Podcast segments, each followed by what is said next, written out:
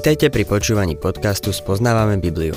V každej relácii sa venujeme inému biblickému textu a postupne prechádzame celou Bibliou. V dnešnom programe budeme rozoberať Evangelium podľa Jána.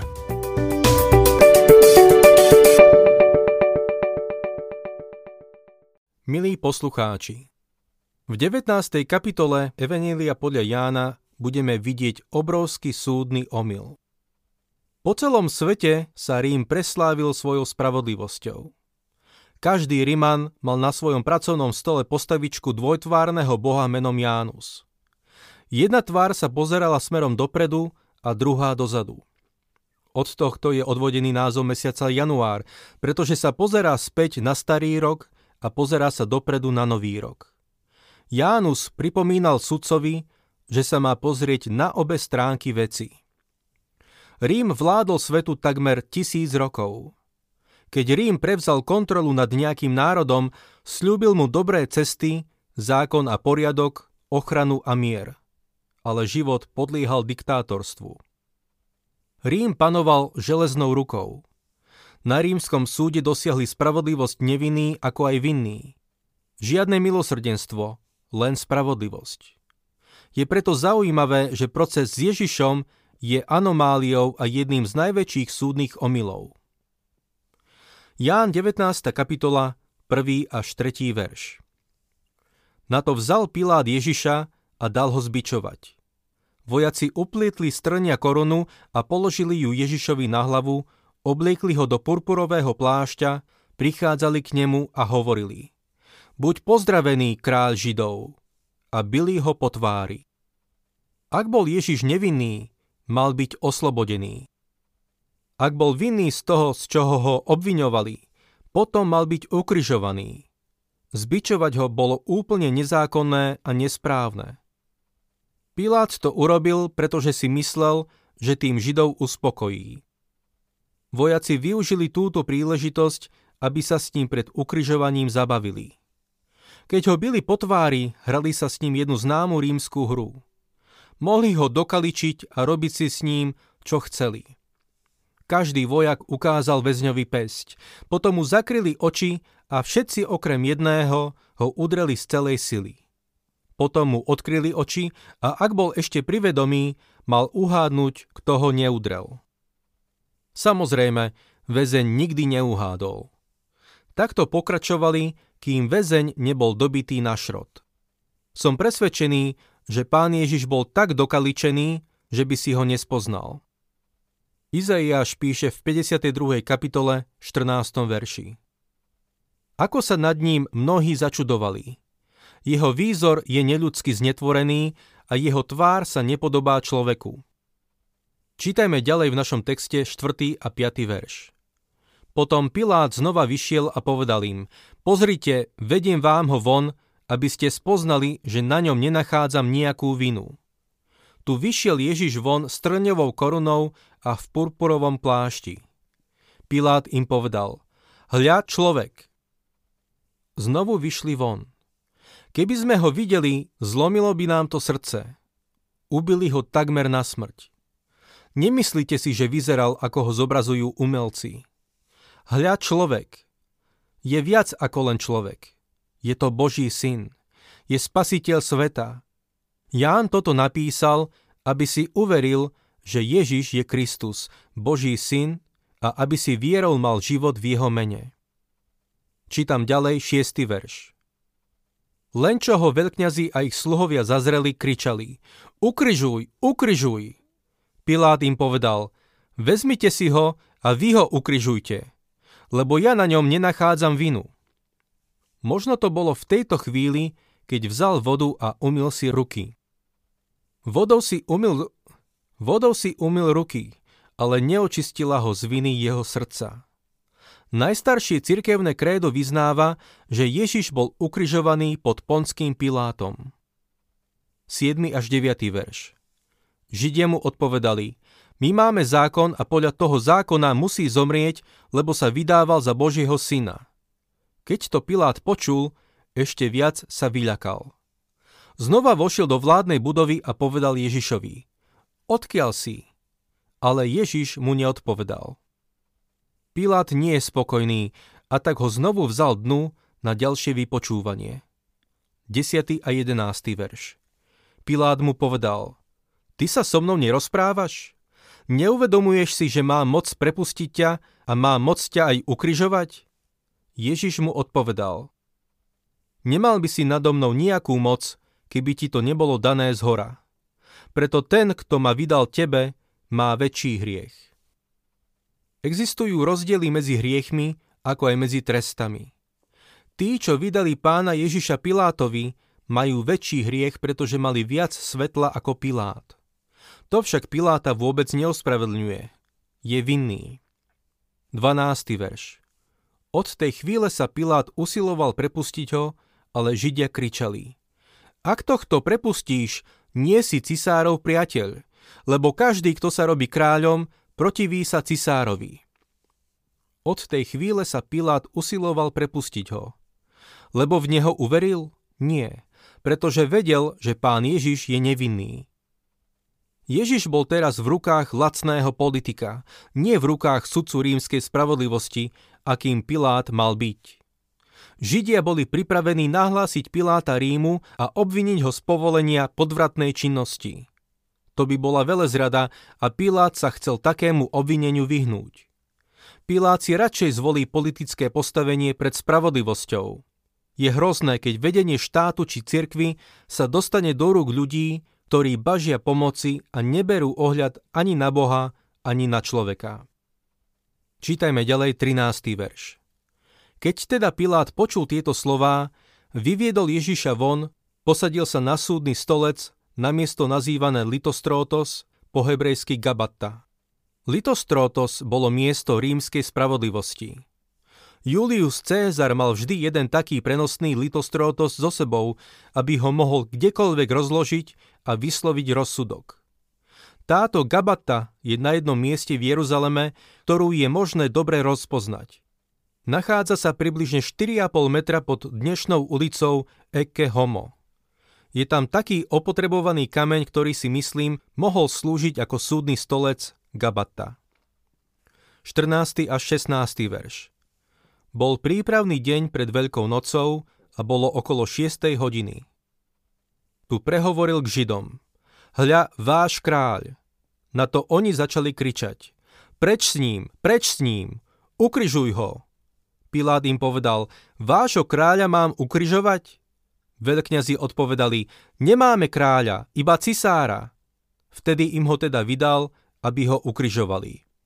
Prevzali teda Ježiša tak často hovoríme o smrti a zmrtvých vstaní Ježiša Krista, že sa pre bežného kresťana stáva otrepaným. Ukrižovanie Ježiša Krista je neslávne známym a potupným bodom v dejinách ľudstva. Ale toto je naše vykúpenie. Zastavme sa tu a pozrime sa na to z viacerých uhlov pohľadu. Z Božieho pohľadu kríž predstavuje zmierenie. Je to zľutovnica, z ktorej nám Boh preukazuje svoje milosrdenstvo.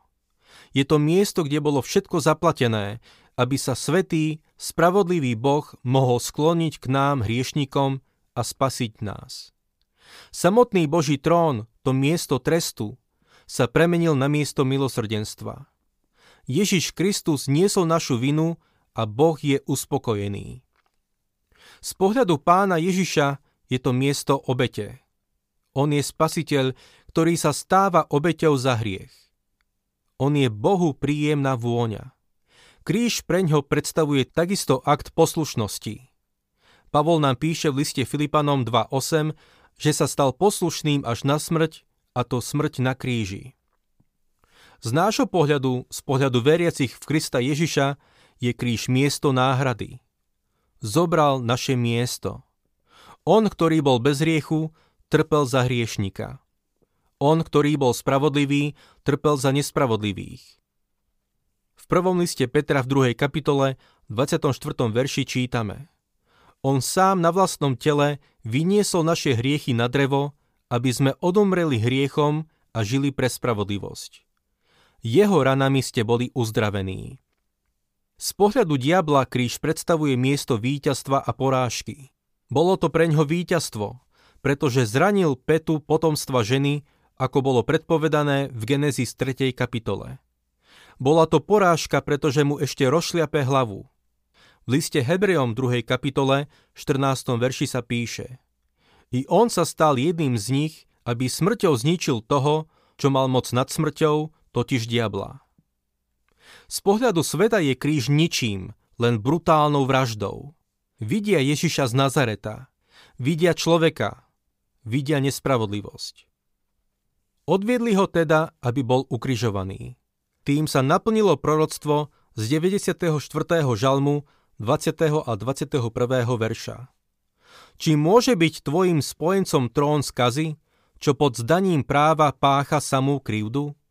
Úskočne ohrozujú život spravodlivého a obvinujú nevinnú krv. Čítajme ďalej v našom texte od 17. po 22. verš. Niesol si kríž a šiel na miesto nazývané lepka, po hebrejsky Golgota. Tam ho ukrižovali a spolu s ním aj iných dvoch, z jednej i z druhej strany a Ježiša uprostred. Pilát napísal aj nápis a dal ho zavesiť na kríž. Bolo tam napísané Ježiš Nazarecký, kráľ Židov. Tento nápis čítalo mnoho Židov, lebo miesto, kde Ježiša ukrižovali, bolo blízko mesta bol napísaný po hebrejsky, po latinsky a po grécky. Židovskí veľkňazi hovorili Pilátovi. Nepíš kráľ Židov, ale on povedal, som kráľ Židov. Pilát však odpovedal, čo som napísal, to som napísal. Je zaujímavé si všimnúť, že podľa Mojžišovho zákona sa celá obeď za hriech mala vyniesť von za tábor na čisté miesto. Čítame o tom v knihe Levitikus 4. kapitole 12. verši. Pán Ježiš tak naplnil nielen proroctvá, ktoré sa vzťahovali na jeho osobu, ale aj na spôsob jeho obete. Našu obeť za hriech pána Ježiša Krista odviedli von z mesta a tam ho ukryžovali. Písateľ listu Hebrejom v 13. kapitole 12. verši zdôrazňuje, že pán trpel vonku za bránou. Považujem za zvláštne, že nápis bol v hebrejčine, latinčine a gréčtine. Hebrejčina bola jazykom náboženstva. Gréčtina bola jazykom vzdelanosti a kultúry. Latinčina bola jazykom práva a poriadku. Ten nápis bol určený celému svetu, aby všetci videli, že za nich zomrel. Čítajme ďalej 23. a 24. verš. Keď vojaci Ježiša ukrižovali, Vzali jeho vrchné rúcho a rozdelili ho na štyri časti, každému vojakovi jednu. Vzali aj jeho spodný odev, ktorý však bol nezošívaný, ale od hora nadol v celku utkaný. Preto si medzi sebou povedali, netrhajme ho, ale losujme oň, čí bude. Tým sa naplnilo písmo. Rozdelili si moje rúcho a o môj odev hodili los keď vojaci Ježiša ukryžovali.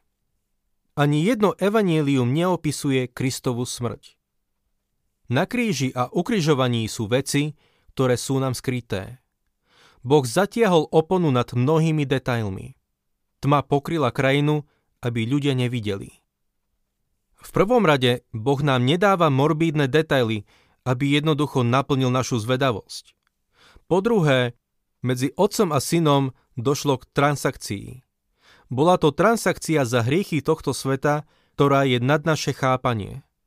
Jediné, čo môžeme spraviť, je vierou prijať odpustenie, ktoré sa nám dostáva skrze Kristovú smrť na kríži.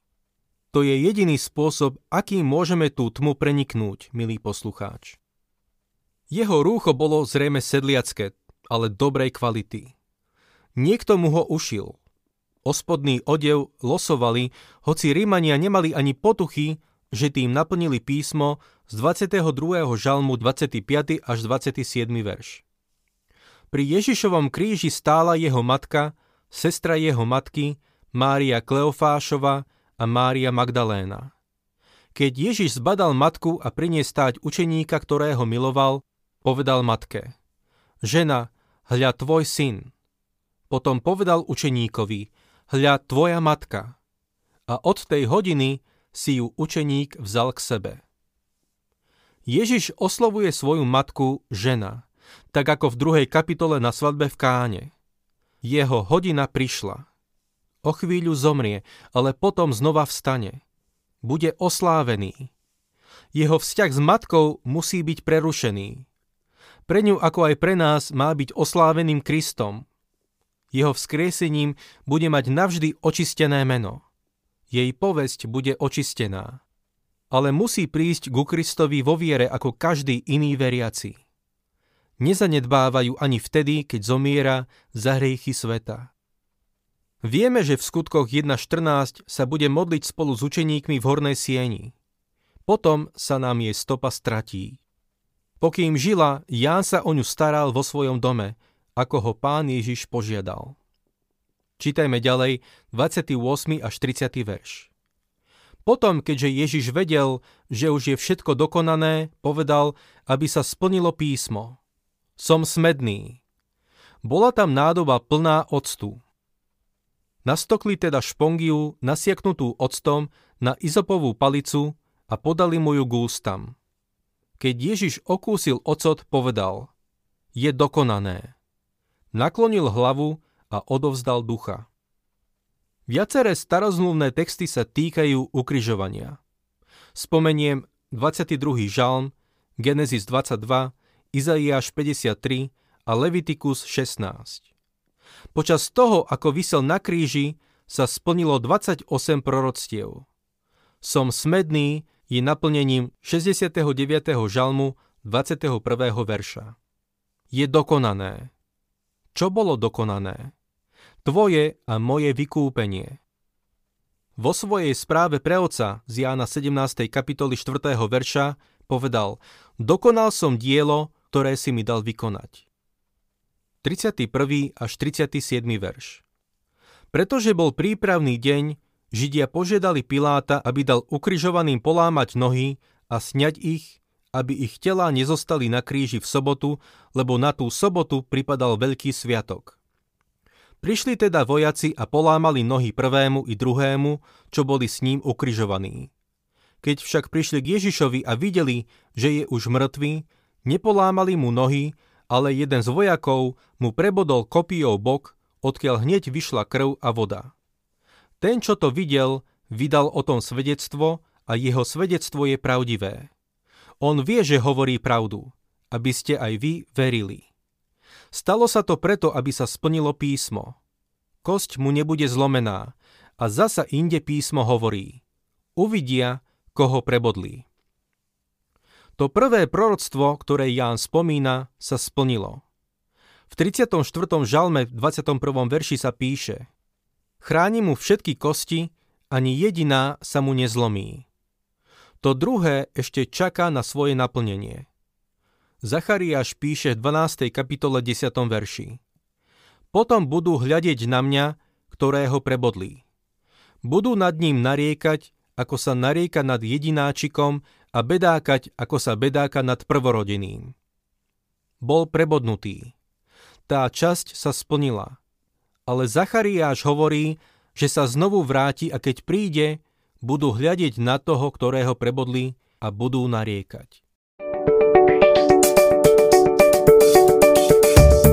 Ak sa vám páči program Spoznávame Bibliu, budeme radi, ak ho odporúčite svojim známym a dáte like alebo nás začnete sledovať na facebookovej stránke Spoznávame Bibliu.